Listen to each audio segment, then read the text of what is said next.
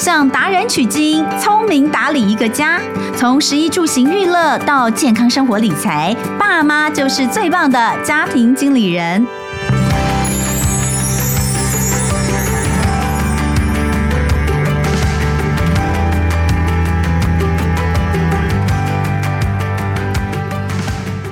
好，欢迎收听《亲子天下家庭经理人》，我是主持人萧彤文。下个礼拜就是儿童节了，那么不知道大家打算要送什么礼物？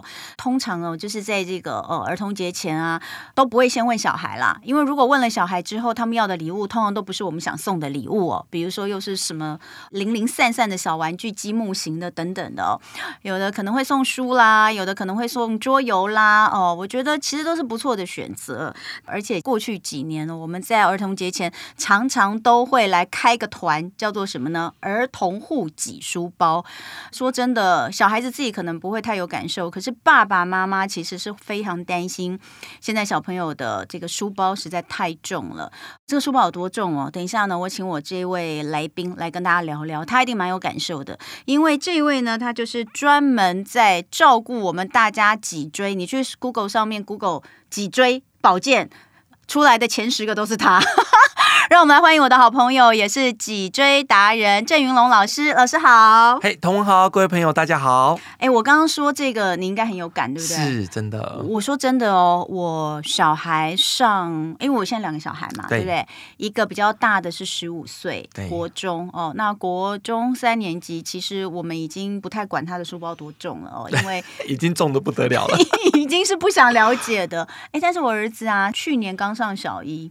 那时候刚开学一段时间哦，我真的是受不了，我把他的书包直接放到体重机上。对，来称，就我发现才小一的书包竟然可以有六公斤。对呀、啊，很可怕，而且现在连幼稚园大班的书包都开始很重。真的假的？对呀、啊，哪有？怎么可能？对，因为我家小孩才四岁多，嗯，那他现在才中班哦，还没小班。有时候我都觉得他书包很重。那你说小学生，我刚才常常看到我的亲戚朋友也有人是小学，我拿一下他们的书包就觉得怎么这么重？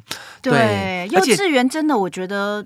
还是玩乐的时间哈，那也教材也很多了，教材很多，嗯、所以你说真的并不是想要把小孩养成妈宝，但是那个书包重量我真的觉得他们承重不了哎，所以我想问一下，如果以小学一年级的孩子来说，嗯嗯嗯、到底怎么去看他身高跟他的承重？OK，他的脊椎到底会不会承受过多的这个重量？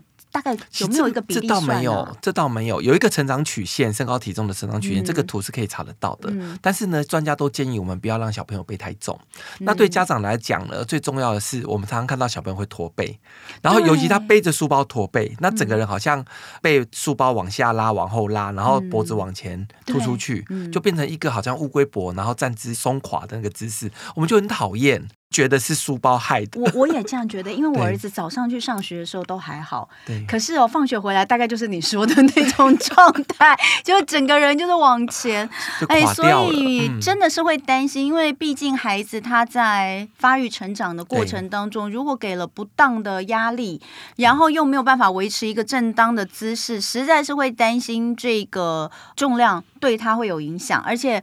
老师刚刚都说了，从幼稚园开始可能就蛮重的了哈。对，当然我们等一下就来聊一下，就是到底小朋友要怎么样保健他的这个脊椎哦。对。不过我要先问一下，因为踏上脊椎保健这条路，实在是一个非常严重的意外。对。这个意外差点就真的是，我跟你讲，差点没命，对不对？其实是。这个意外是让我建立了脊椎保健的信念啦。但他原本已经把你的脊椎快要粉碎了耶！哎，讲一下这个故事给大家听。那我简单讲，因为其实我们有聊过，所以我就忽然觉得好像我要再讲一次同样的故事。但是很好，我觉得还有必要跟大家讲一下哦。就是说那时候因为我是在擦玻璃，然后因为艺不高人胆大，想要把玻璃拆下来，可是它是你知道学校的玻璃嘛啊，所以我是拆不下来的。跨出去叫同学帮我抓着腰带，结果就滑掉了，就真的就摔下来。那三楼的高度是比一般家庭的三楼还要高，对，所以摔下来只记得啊，完蛋了，然后就着地了，然后我的四肢是都碎掉，嗯、尤其我的脚跟的指环垫是暴露在外面。它比较严重是腰椎的压迫性骨折。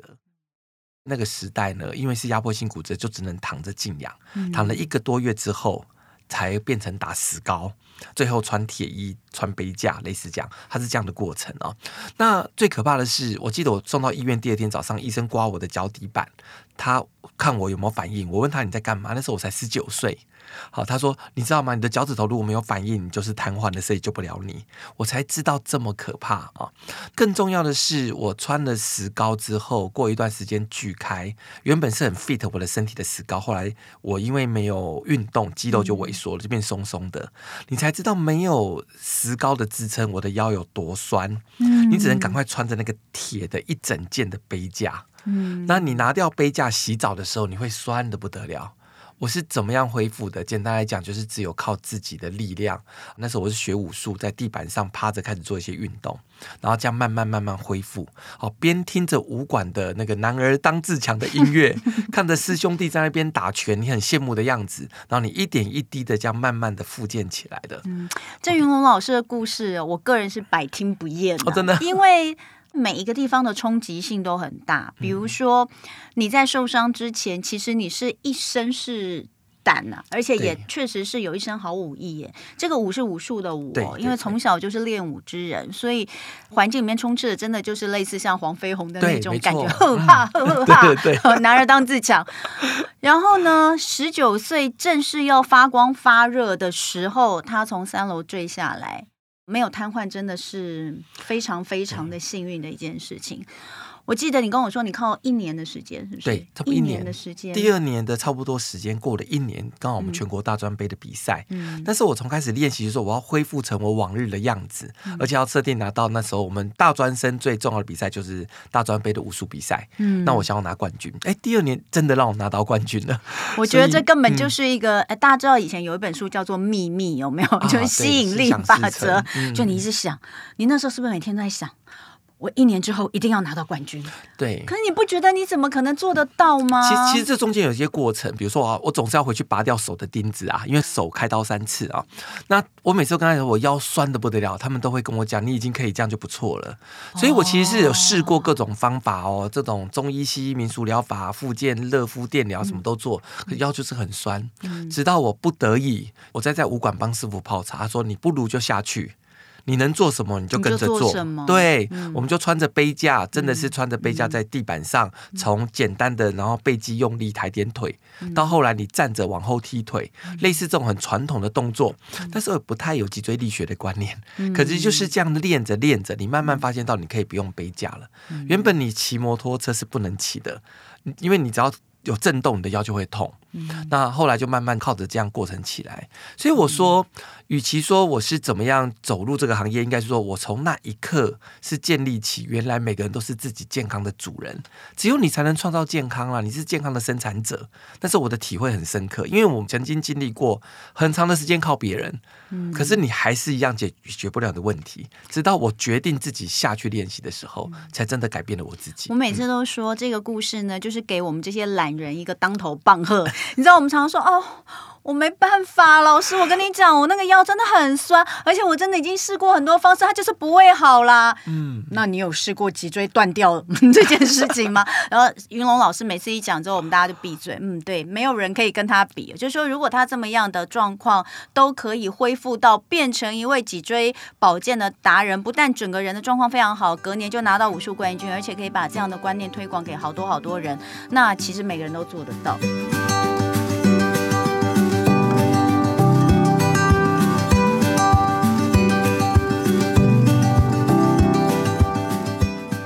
既然我们身为父母，其实回到刚刚我们说很担心小朋友的脊椎发育，那我想问，我们是担心过多吗？就是说，如果他真的书包很重，发生你刚刚所说的就是驼背、驼背在那边背书包，嗯、或是你常常跟我们说不可以有的什么圆背这样通通出现，那。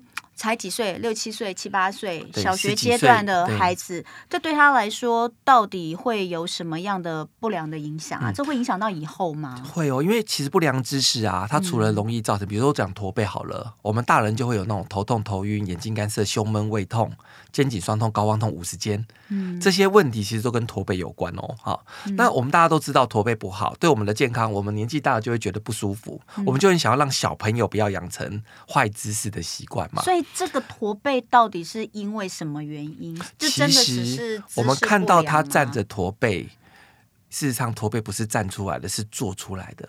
哎、欸，对，这有很有趣哦。就是我们先讲站着驼背的样子。请问童文，你如果看到你小朋友驼背，你会怎么做？就骂他，骂他嘛？对，你算是很好的妈妈。很多人妈妈跟我讲说，我从背后给他打下去啊，打下去之后不要驼背，然后就站好。哎、欸，然后你拍下去，他就停起来，停起来了。对，然后过一阵子呢，小朋友又驼下去，然后反而在心里嘀咕：哦，反正还不是都一样，管我那么多。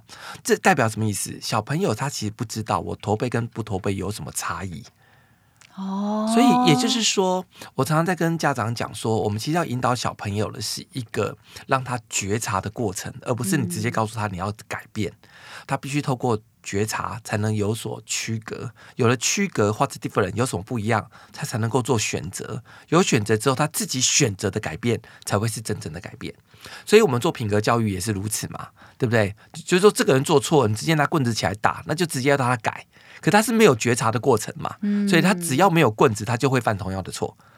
有司法在才会 乖乖的遵守好的规矩，这是不是我们讲的品格教育嘛？所以我们是不是要跟他沟通，让他理解？然后让他发自内心的觉察，脊椎保健是同样的概念。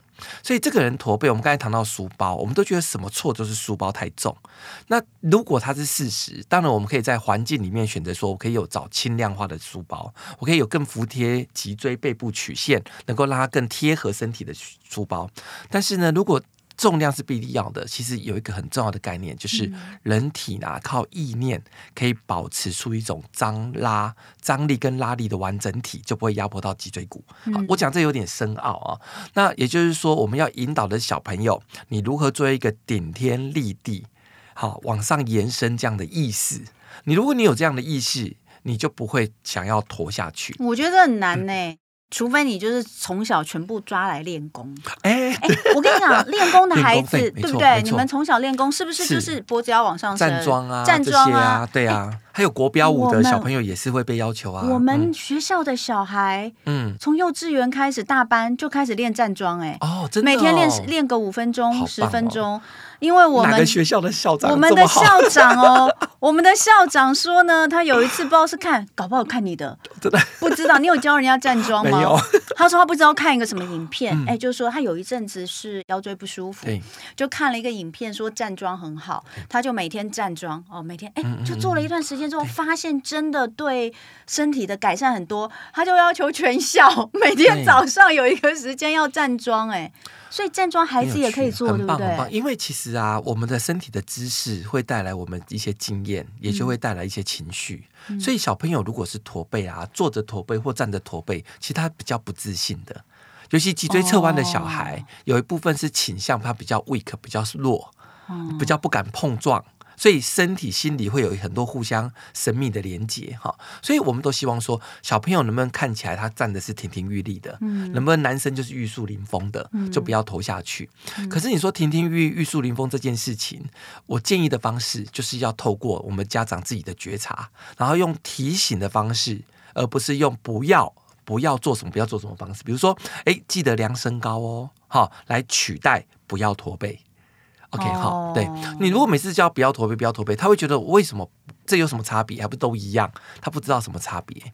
所以什么叫做不要量身高？我想可能要解释一下这件事。嗯，这件事很重要。嗯，就是我想请听众朋友，你可以找个空档的时间，你现在站着，然后你想象你在量身高。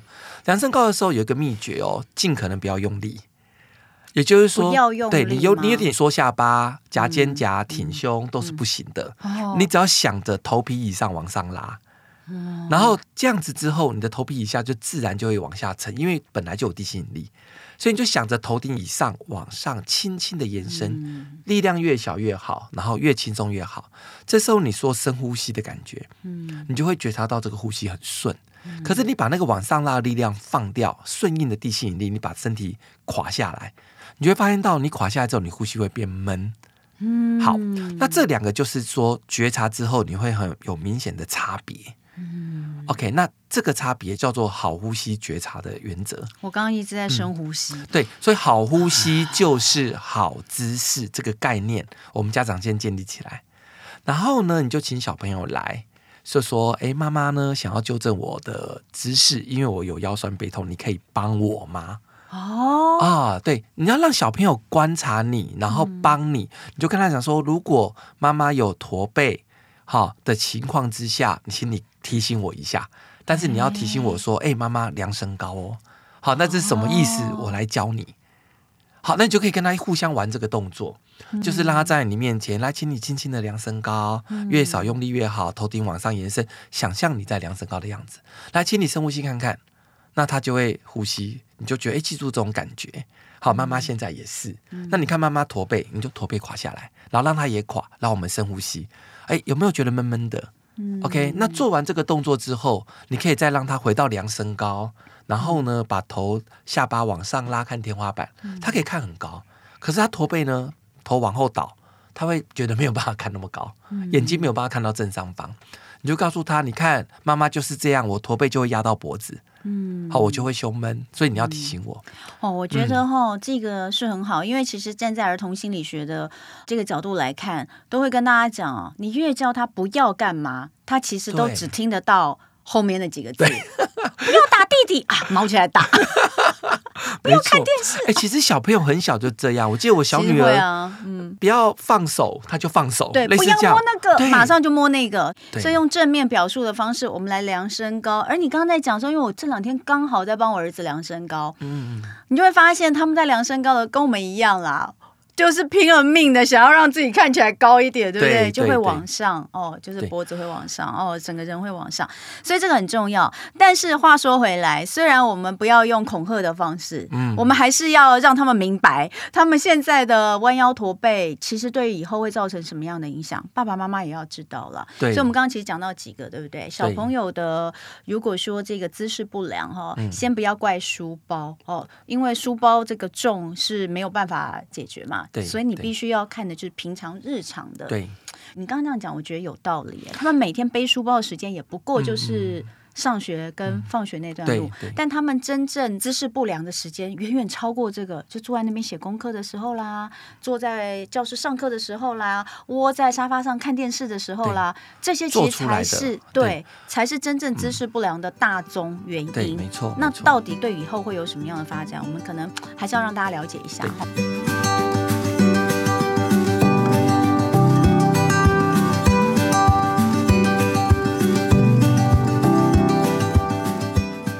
先哈，我要讲一下，就是说，我们的小朋友大概从小四、小五，很多开始必须使用电脑，对，或者是平板或笔电，嗯，好，那或者他写字、看书，所以他有在桌子上面，他要做很多的事情，所以我建议你哈，就是说，如果你要看书，请你要准备一个看书架。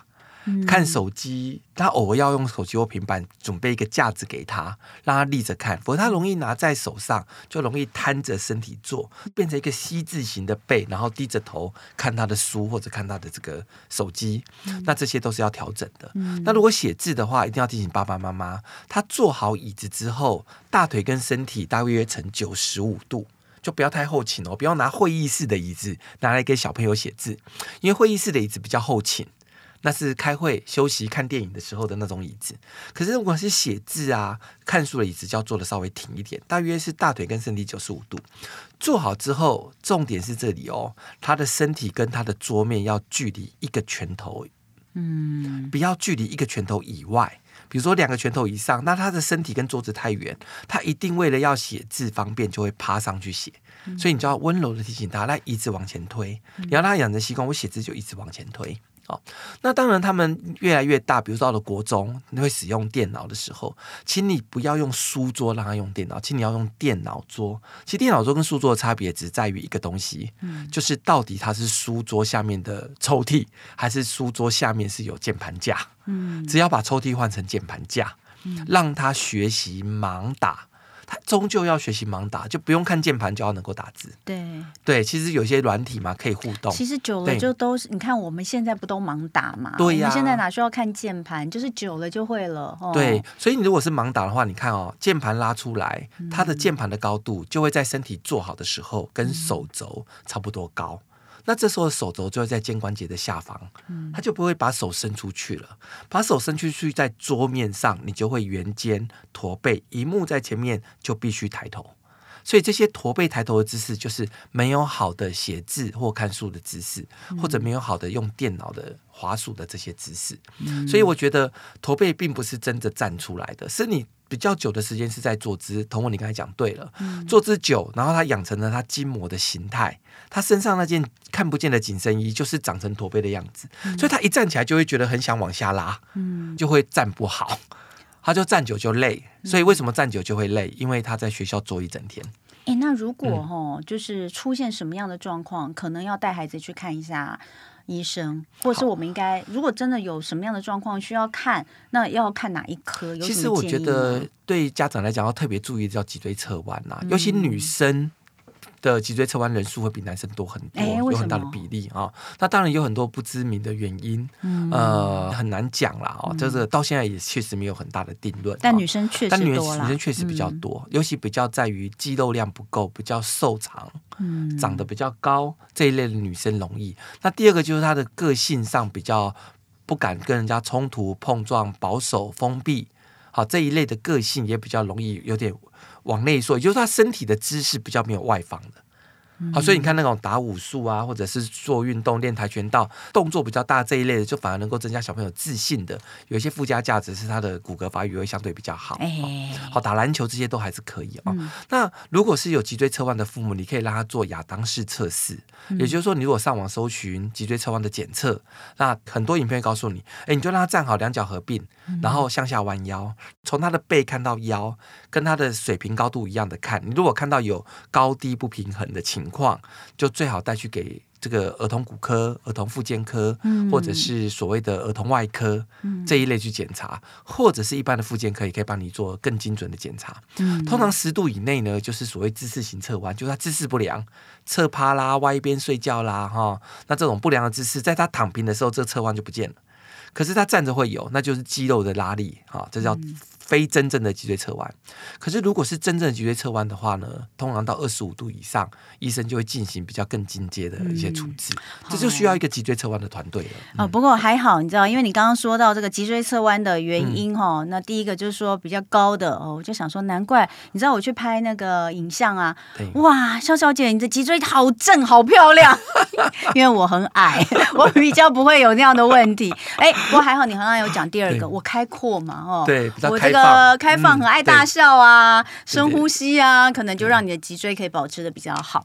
好，所以今天啊，我们生活妙管家最后我们要来帮大家总结一下，如果你希望可以帮助孩子，你看今天的重点来了，嗯、重点是在帮助他们维持一个好的姿势、嗯、哦，不要太担心这个书包很重这件事情啊，嗯、因为。脊椎的问题是做出来的，我们要怎么样安排一个好的脊椎保健的一些小工具哦？今天呢，郑云龙老师有三个呃 tips 要告诉我们哈。第一个工具其实刚刚已经讲到了，就是在 YouTube 上的教学影片。老师有一个影片是用游戏的方式让大家学会量身高嘛，对不对？就刚刚那个哦，所以可以去搜寻一下郑云龙老师，然后在 YouTube 上面量身高游戏嘛，对，就可以用游戏的方式帮助小孩量。量身高，嗯，另外一个云龙老师提供的第二个就是脊椎保健孩子的一个小工具，叫做人体工学脚踏板，这是什么东西啊？哦、就是他坐着的时候啊，不管是写字、读书，嗯、如果有一个斜斜的踏板，就像我们自强号的火车，哦、不是有个踏板让你踏，他比较不会想要翘脚。他的脚一定要踏得稳、踏得实，而且他的小腿跟大腿能够稍微打开，嗯、有一点角度的话，他会做得更稳定。嗯嗯，这个其实我觉得大人也很需要，也很需要啊。我们太喜欢翘脚了。嗯、对，我刚刚的脚一直是翘到看你进来的时候，突然间就把它放下来了。我每次看到郑云龙老师哦，那一天我的这个姿势都会特别正确哦，因为看到他的脸，我就想到他提醒的事情。好，第三个东西哦，我觉得很有意思，嗯、因为小朋友现在大部分在学校，你说。幼稚园可能还可以用睡袋睡在地上，嗯、但是到了小学以上，一直到国中、高中，哦，你大概就都是趴睡，对。可是趴睡其实蛮伤。吃饱饭就趴睡会让胃消化比较不好，而且手会麻啦，嗯、然后头又歪一边，而且是呈现一个屈曲驼背的状态。嗯，所以其实也是有一些小工具可以帮助。嗯，好，就是现在有很多那种午睡的枕头是有一点斜度的，嗯，不管它是用架子或枕头的本身的结构，嗯，就可以让它不要趴在桌面上，因为桌面是水平嘛，嗯，那我们身体是垂直嘛，那你最好找到一个平衡的角度，不要趴那么低。哎，好，所以哦，今天最后这三个好的小工具都可以介绍给大家。第一个是教学影片，跟大小孩一起玩量身高的游戏；第二个呢，就是人体工学脚踏板，刚刚说斜斜的放在脚这边，你比较不会想翘脚，对不对？嗯、第三个就是机能午睡枕，这个东西我觉得蛮有意思的，大家爸爸妈妈可以参考一下。不过说真的啦，我在听完之后，我还是觉得大人其实比较需要了解这方面的东西。对，大人先了解才能带着小孩做对嘛。哎，对，所以我觉得大人的脊椎问题可能比较多啦哦。对。然后大人需要的脊椎保健也更多，为什么呢？因为大人的坏习惯养成比较多年了，要改比较难。还是一起大家那个互相加油打气一下，就在。盯小孩的过程当中，也要顺便盯一下自己，对不对？对。所以下一集节目我们要来聊的就是大人的脊椎保健哦。那当然有一些观念，这一集我们已经听到，但是大人就讲嘛，因为积习已久更难改。问题更多，所以到底应该怎么样来保健我们自己的脊椎呢？下一集我们会再继续聊喽。今天非常谢谢郑云龙老师，谢谢，也谢谢大家今天收听家庭经理人，我是童文，亲子天下 Podcast，周一到周六我们谈教育、聊生活，开启美好新关系。欢迎订阅收听 Apple Podcast 还有 Spotify，要给我们五星赞一下哦。也欢迎在许愿池给我们回馈。那我们就下次见了，拜拜。